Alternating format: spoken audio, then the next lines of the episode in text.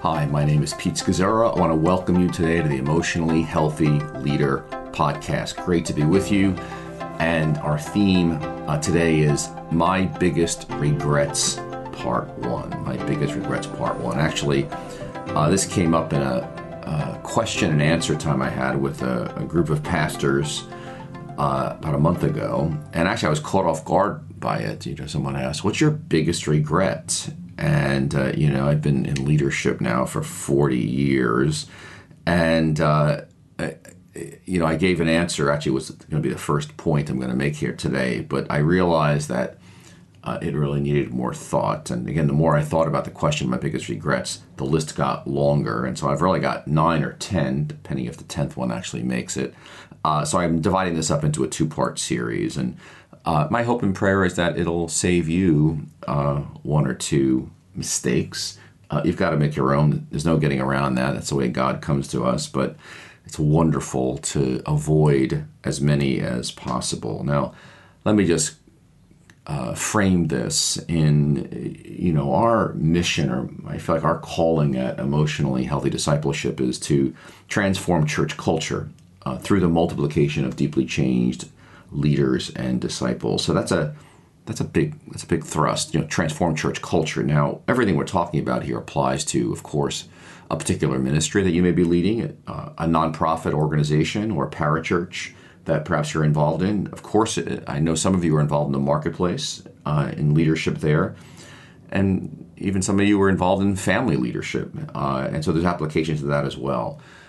Uh, so let me just invite you as I, we go into this biggest regrets theme. Uh, you know, check out our website site emotionallyhealthy.org and uh, look at in particular the emotionally healthy discipleship course part one and two because that's actually the the way you're going to get in and deep into what does it mean to change you uh, and how do i work that out slowly in my life and and then of course it fleshes out into transforming everyone around you but of course it, it begins with you uh, the state you are in is the state you are going to inevitably bring to everybody around you so with that, let's launch into uh, my biggest regrets part one. And I'm going to give you really four today. And the next week we'll finish with the other five or, or six. All right. So uh, here's my, my top regret. Uh, and that's this not understanding dual relationships and power. Not understanding dual relationships and power. And actually, this began very early on in my leadership when I was involved with uh, uh, parachurch organization that I was on staff with InterVarsity, and we had a campus fellowship that I was uh, like the chaplain for or, or leader for, student led, and there was about probably 30 students involved, maybe 40. And uh, everyone was into being, you know, we're a democracy, we're, you know, we're all equal, and no one's above anybody else. And and there was two uh, young ladies in particular uh, who really enforced this that we couldn't make any decisions unless everybody in the room agreed.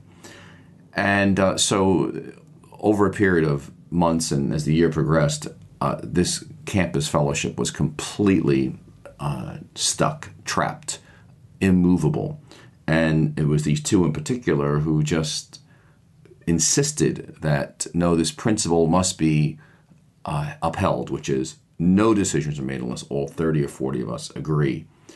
And so I was finally so flustered. I, I brought in a uh, an older, you know, friend also on staff at a different university to come in and just give me his assessment of the situations. He he'd been you know had a lot more experience with these kinds of things, and within you know know, like one meeting, he sat through and pulled me aside. He goes, "Oh, you know, nobody wants to be in power because you're all equal in power." He goes, "Those two individuals have all the power." because they have determined that this is the principle that and the hill that this fellowship will die on, that everyone must agree. And so they have the power, and they're holding on to the power. They're just coming at it in a very uh, non clear, indirect way. Uh, and that was my first experience of understanding power. And, and, he, and he shared with me, Pete, power is always somewhere. The question is, where is it? Now, that was my first introduction to this notion of power and and uh, but there was a lot more to come uh, over the years and my not understanding dual relationships and power and I think when we planted our church finally here in Queens and we all started and we were all friends and I just saw myself as one of the group. I just happened to be the lead pastor. Uh, very confusing. Uh, and then I remember we, uh, you know, some of our, our friends that uh, we live near, we just had some different views of the way to go forward uh, in the vision of the church. And uh, as we were changing as the years progressed, and I remember saying, well, to him, well, I'm, you know, I'm the senior pastor, so I guess my vision wins. And I remember he looked at me and very puzzled and said, well, all of a sudden you're pulling out the power card and the authority card. Never did that all our years together. And you know, he was really sad and hurt and wounded. And now I understand why, and rightfully so.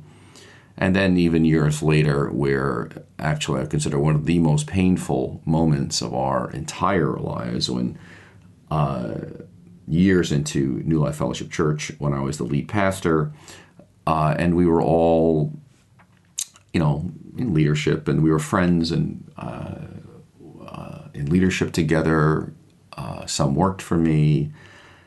And to make a long story short, it was just very, very difficult and painful when I finally actually let go a couple of friends from employment. Uh, and uh, it was so confusing. Uh, they felt very betrayed, a couple of folks, and oh, we lost friendships of 20 years. And but I, I take full responsibility I, in terms of being ignorant and not understanding power, not understanding dual relationships, and put them in a very unfair position. And, and actually, the reason that that that painful experience was so uh, profound and far-reaching for uh, for me that uh, I said, I'm, I'm you know I'm going to figure this thing out finally of power and boundaries and dual relationships and and actually the emotionally healthy leader book which many of you are familiar with actually came out of that one struggle because uh, uh, no one talked about it. It was so rarely talked about in uh, in leadership, in whether it's conferences or books, that uh, I just made it a quest to say I've got to try to figure this thing out. And my goodness, so I, I would say the emotionally healthy leader book, which you know it's got lots of stuff in it, but the, the one chapter on power and wise boundaries is worth the whole book as far as I'm concerned. I must have wrote it, written that chapter 30 times, 20, 30, 40 times. Uh, so I really felt like I got it, you know, as right as I could, uh, because there is a lot of complexity to it. So let me just read you. I have uh, 10 principles for exercising, you know, wise boundaries and power.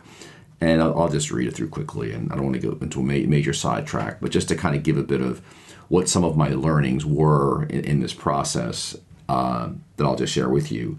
One is to do an honest inventory of the power God has granted you.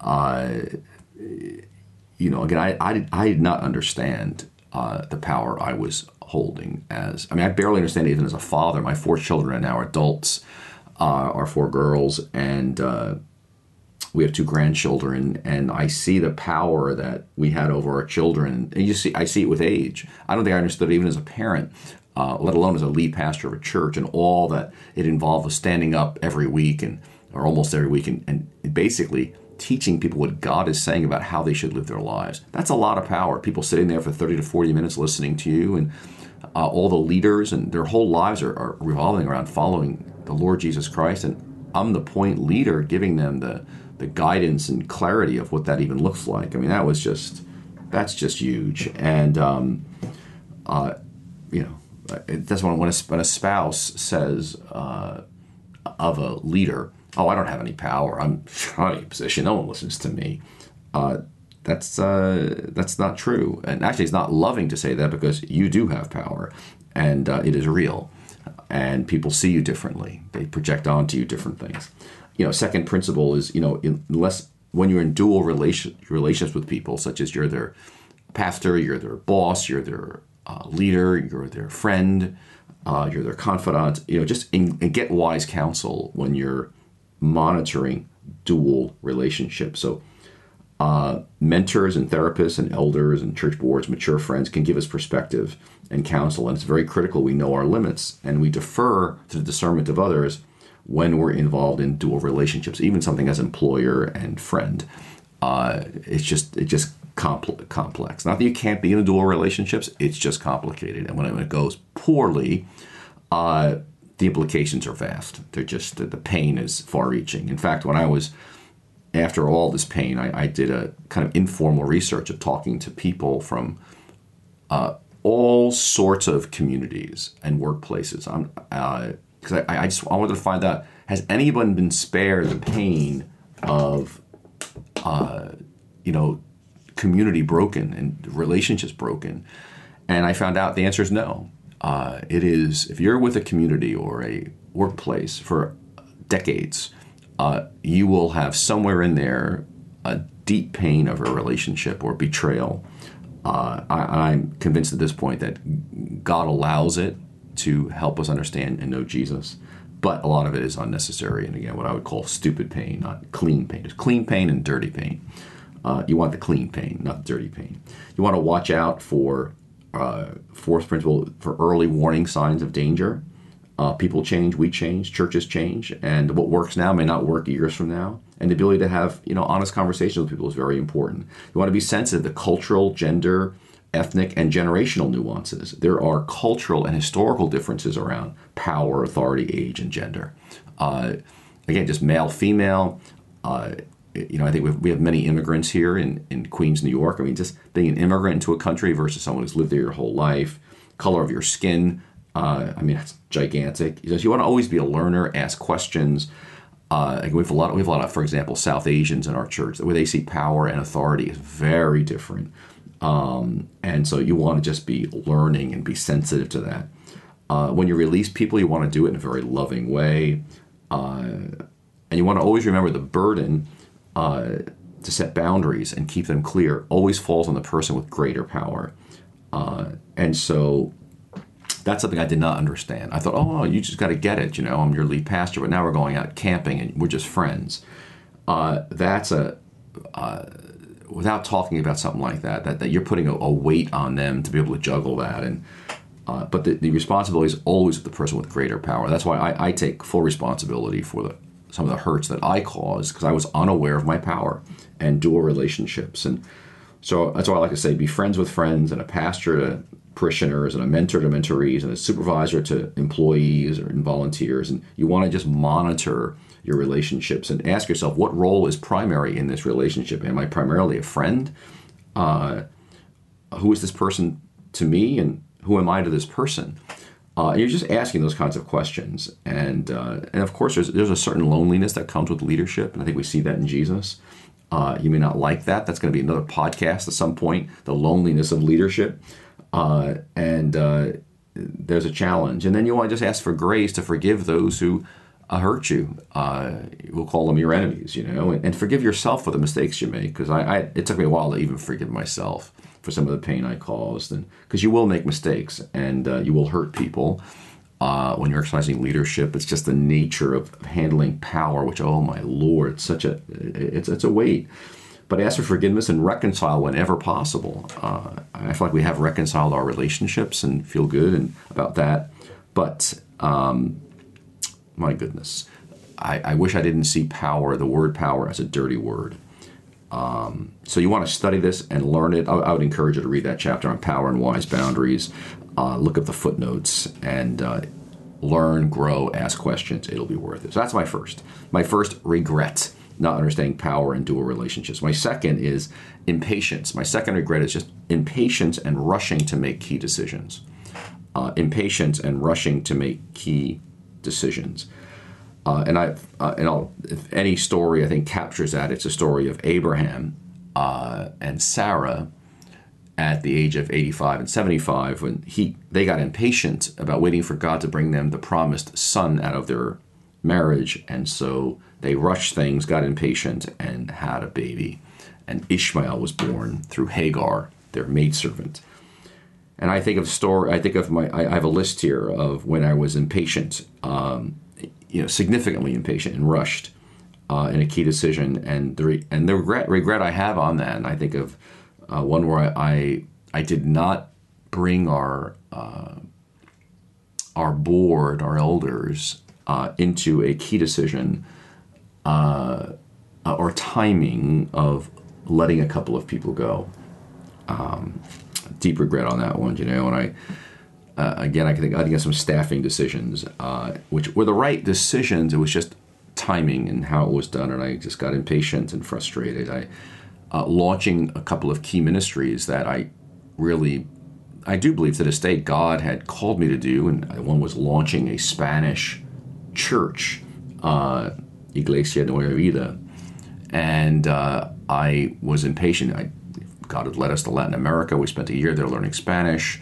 Uh, I spent another year, uh, Geri and I, living and working in an all Spanish environment uh, here in Queens, New York, and so really perfecting my Spanish. Enormous investment in that. Then we launched New Life Fellowship in English, but uh, really felt you know calling from God to do both Spanish and English. But we were three years into it, and we hadn't launched the Spanish congregation yet, you know, and uh, it was just in English, and I just grew impatient, and so I rushed it uh, before we had things in place, and uh, it just caused a lot of chaos, unnecessary chaos, and you know it all worked out in long view, but uh, there was there was repercussions. Even our buying of our building uh, and all the anxiety that went into that. I look back now and my goodness, you know, and just some of the impatience and, and rushing and in that, and and then our, you know, I launched a community development corporation, and again, it's really to serve the poor in our midst, and had a vision for it and held on to that vision for a number of years, and I just got tired of waiting, and I can remember one meeting with a, a wealthy donor and a couple of other people in the room, and I said, let's launch this program. And uh, someone said to me, well, what's, you know, what's the rush? And because it was, we, we could do it at that point. And I just said, we've waited long enough. You know, it's God's timing. Oh, so foolish. And again, caused us to wander in the wilderness for a while until things got on their feet. But again, needless, impatience, and rushing. And so, you know, I, I can remember one, one instance in particular where I made a decision and I, and I got, I, was actually seeing a um, at that point a very you know very effective uh, counselor, you know therapist, and uh, but uh, they were. Uh, out of their own history, were a bit. Con- they were they were heavy on the confrontation, which I needed at the time, and uh, you know gave me counsel. You know, kind of led me down a road like just go for it, just do it.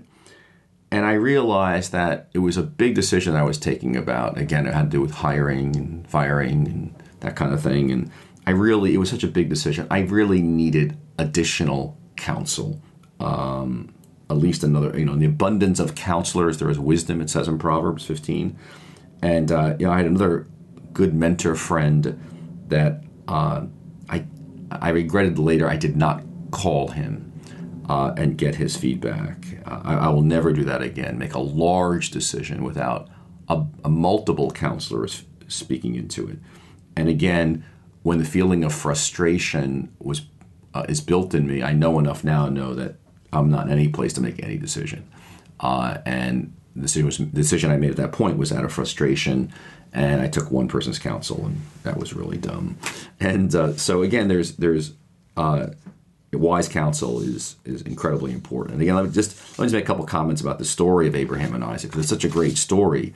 You know, you at, at one point Abraham uh, or Sarah says, you know, the Lord's kept me from having children. You know, at Sarah, you know, and like basically it's God's fault. This hasn't come about, and so you know, Sarah takes initiative and sets some goals. We're going to have a baby through you know my maidservant Hagar. And what's interesting is what they did, Abraham and Sarah, was, was totally acceptable and reasonable and permissible in their time and day. It was legally, socially, morally, culturally, it was fine. It was a, it was a proper legal practice. If, you, if your wife couldn't have a child, just go to your personal maid. And they went to their Egyptian servant Hagar. Uh, and, you know, if I could define an Ishmael, we birth an Ishmael because we're rushing and impatient. It's basically getting our goals by skillful determination and planning. Uh, when things are just moving too slow for us. And uh, basically, their, their perspective is we think, and we think like Abraham and Isaac, if we don't make it happen, it's not going to happen. And, uh, you know, all of Abraham's love and hopes and dreams were poured into, you know, having that child and uh, just got impatient. And he, they ran ahead of God and don't wait. Uh, it would take, you know, another 13 years. Um, and uh, I've birthed a number of Ishmaels in my life out of impatience, you know, with God and His timing. And it's just dumb. It's just dumb. And starting projects, initiatives, comparing myself with other churches, you know, you know, I, I, even think of reconciliation. One of our mission statements of the church has been always been bridging racial, cultural, economic, and gender barriers. And I've tried rushing that. Uh, you know, you want to bridge barriers of race and culture and class and gender. I mean, yeah, you can do it quick, but you know what? It ain't gonna last. I know. I've done it. Uh, you know, hiring people, making people interns real quickly, and uh, it just doesn't work. Uh, even speaking, uh, I remember spe- you know speaking publicly. And uh, in my early days, I did some speaking around the country, and I I realized I felt it in my spirit. I, I am not ready for this. I am premature. I'm not mature enough to do this, and had to pull back. And I've even manipulated in a rush people's transformation. Uh, you know, getting people to change quickly. What that will do is that will put legalism into place and uh, I've done it. And you're pressuring. I was pressuring people to, to function a certain way, rather than allowing the growth of God in their life to happen slowly, organically, from the inside out. And like Abraham, I don't like mystery. I don't like mess. And I like what John of the Cross said in the 1500s. Many of us have a spiritual sweet tooth. We like good feelings. We're not into dryness and doubts and struggle and the cross and the cup of suffering. And you know, I, so much of my you know leadership was birthing Ishmaels, and the great news is God uses us for His glory. Thank God. Um, and even I think of our, our, our Spanish church plant that happened, and, and I, I, I, led it for the first five years. I mean, they, you know, they're they're they've done a great job, and and uh, now years later, and they've planted you know more than twenty churches you know, around Latin America here in the United States, and you know God's done good things, but uh, the process was not was not not God's, and so, you know, waiting is hard, it's awful, it's incomplete, but uh, it is part of the way God changes us and the things that we lead. So, you know, ask yourself are you afraid to ask God for his will and timing in the situations that are before you? And uh, are you even comfortable exploring what is your hidden motivations? You know, what's going on in there? And, and uh, or are you moving too quickly? Because when you're moving quickly, very often we're trying to bypass something, you know, pain, loss, you know, rejection, whatever. And uh, so, and, and, are you getting the wise counsel you need uh, from people who are going to disagree with you, from people more mature than you? As it says in Proverbs, you know, the way of a fool seems right to him, but a wise man or woman listens to advice. In Proverbs 28, he who trusts in himself is a fool. So, and then are you just too busy and distracted to actually take the time to listen to the voice of God, and uh, that's where Abraham really missed it. So, okay, so first regret had to do with you know dual relationships and not understanding power. The second was impatience and rushing. But uh, my third biggest regret, and uh, well, maybe this should have been first, you know, was not leading out of my marriage uh, for the first nine years, or not listening to the Holy Spirit coming through uh, my marriage for the first nine years. And uh, you know, it's been a long time, you know, and it's been 26 years since then. But I can't get those first nine years back. And uh, I think of our first two daughters. We have four daughters. Those early years, I you know I lost it. I, I just I lost those years because I was I was working way too much, and it's I'm sad about it. It was, it was a waste and um, so much pain. Again, foolishness. Uh, I didn't see Geri's limits uh, as God's gift to me.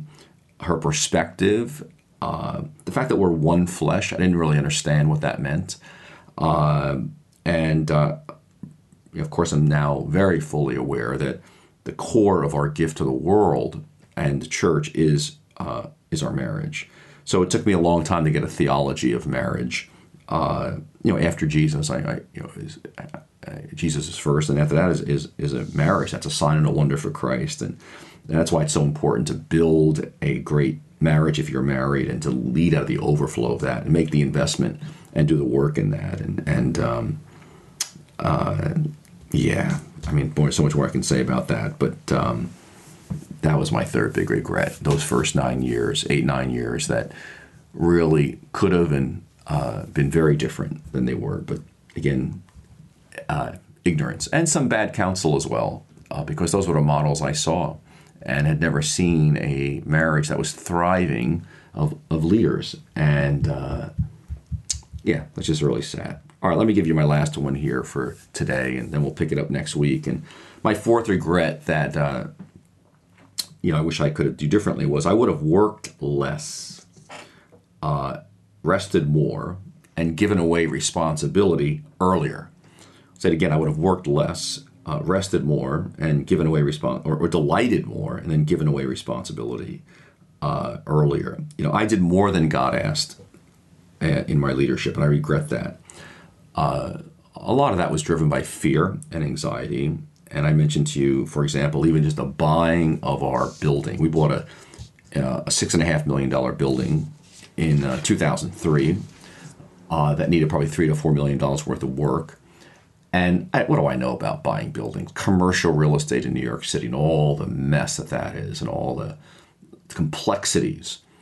And I, being the founder and lead pastor, of course, I carried it on my back, you know, trying to get the church a home and and I just I, I was dying. You know, I had asked God to spare me the suffering of ever buying a building, get me out of this thing before that would happen, before our church would have to buy something. But there I was; it just fell on us, and we ended up, you know, buying this building.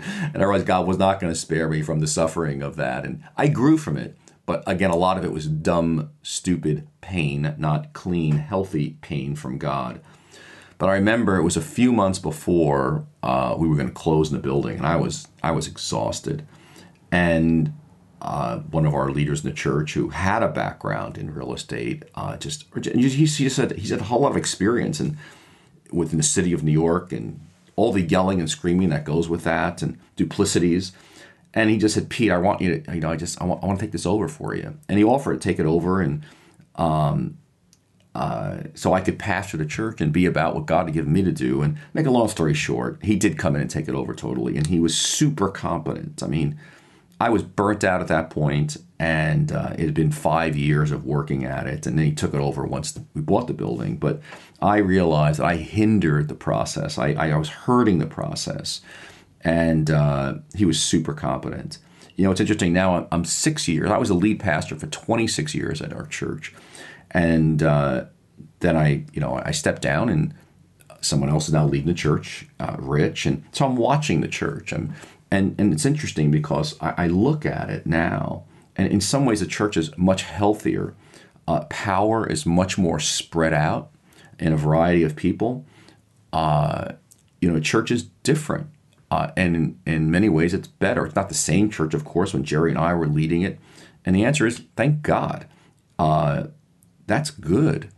Uh, I'm a better person. Think the church is better. And I can see if I had stayed too long, uh, I would have hurt the, the, what God wanted to do. And I think of raising up different kind of people, spreading out power.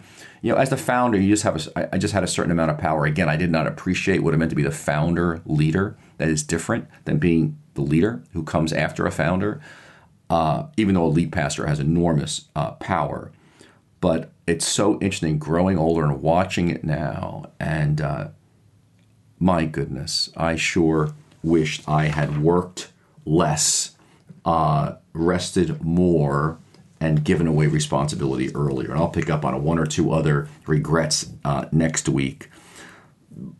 You know, even just moving to a five day week or five and a third day week and Sabbathing and sabbaticals. I had three sabbaticals uh, of three to four months each. The first one was nine years in. That was way too late. Um, it takes enormous discipline to step back and to rest uh, and trust God. He's got it. Uh, you know, some people won't understand it. And I want to encourage you to research sabbaticals. I don't care if you're in the marketplace. Uh, it, it's a. It's not just that you need a rest from the work you're doing. The, the probably the work you're leading needs a rest from you. Uh, the church needs a rest from you, and uh, the business needs a, a rest from you, and uh, it's actually a gift. So again, you want to see the big picture.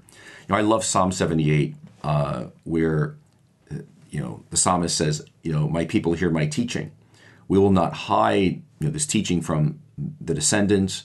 We tell them to the next generation, and then so the next generation would know, you know, God's commands. Even their children yet to be born, and in turn they would tell their children. So we, we had a meeting last night. And in the meeting was a young couple, uh, recently married, uh, in their mid twenties, and really what Psalm seventy eight saying is, you know, basically think of them, uh, this generation, and then their children. Which I thought, okay, they're going to have children in the year two thousand, uh, perhaps if they do have children, uh, probably in five six years, two thousand twenty five, and then their the psalmist talks about their ch- the children's children, which would be two thousand fifty five. And then I thought, oh, the children's children's children is 2085. The God's saying look at generations of what you're doing. And again, that perspective of thinking about, okay, the next 60, 70 years here, what's God going to be doing? And so you want to find out your rhythms, what works for you, um, and uh, get objectivity as much as possible outside the system so your emotionality and anxiety doesn't take over. Ah, there's so much more to say. So I have I have five or six more regrets. We'll get to that. Uh, but these four are my top four, and I pray they've been a help to you. And so God bless everybody. Have a wonderful day. Uh, come visit us at www.emotionallyhealthy.org, and uh, I pray that my mistakes uh, will help you avoid uh, similar ones in the months and years to come. God bless everybody. Have a wonderful, wonderful day.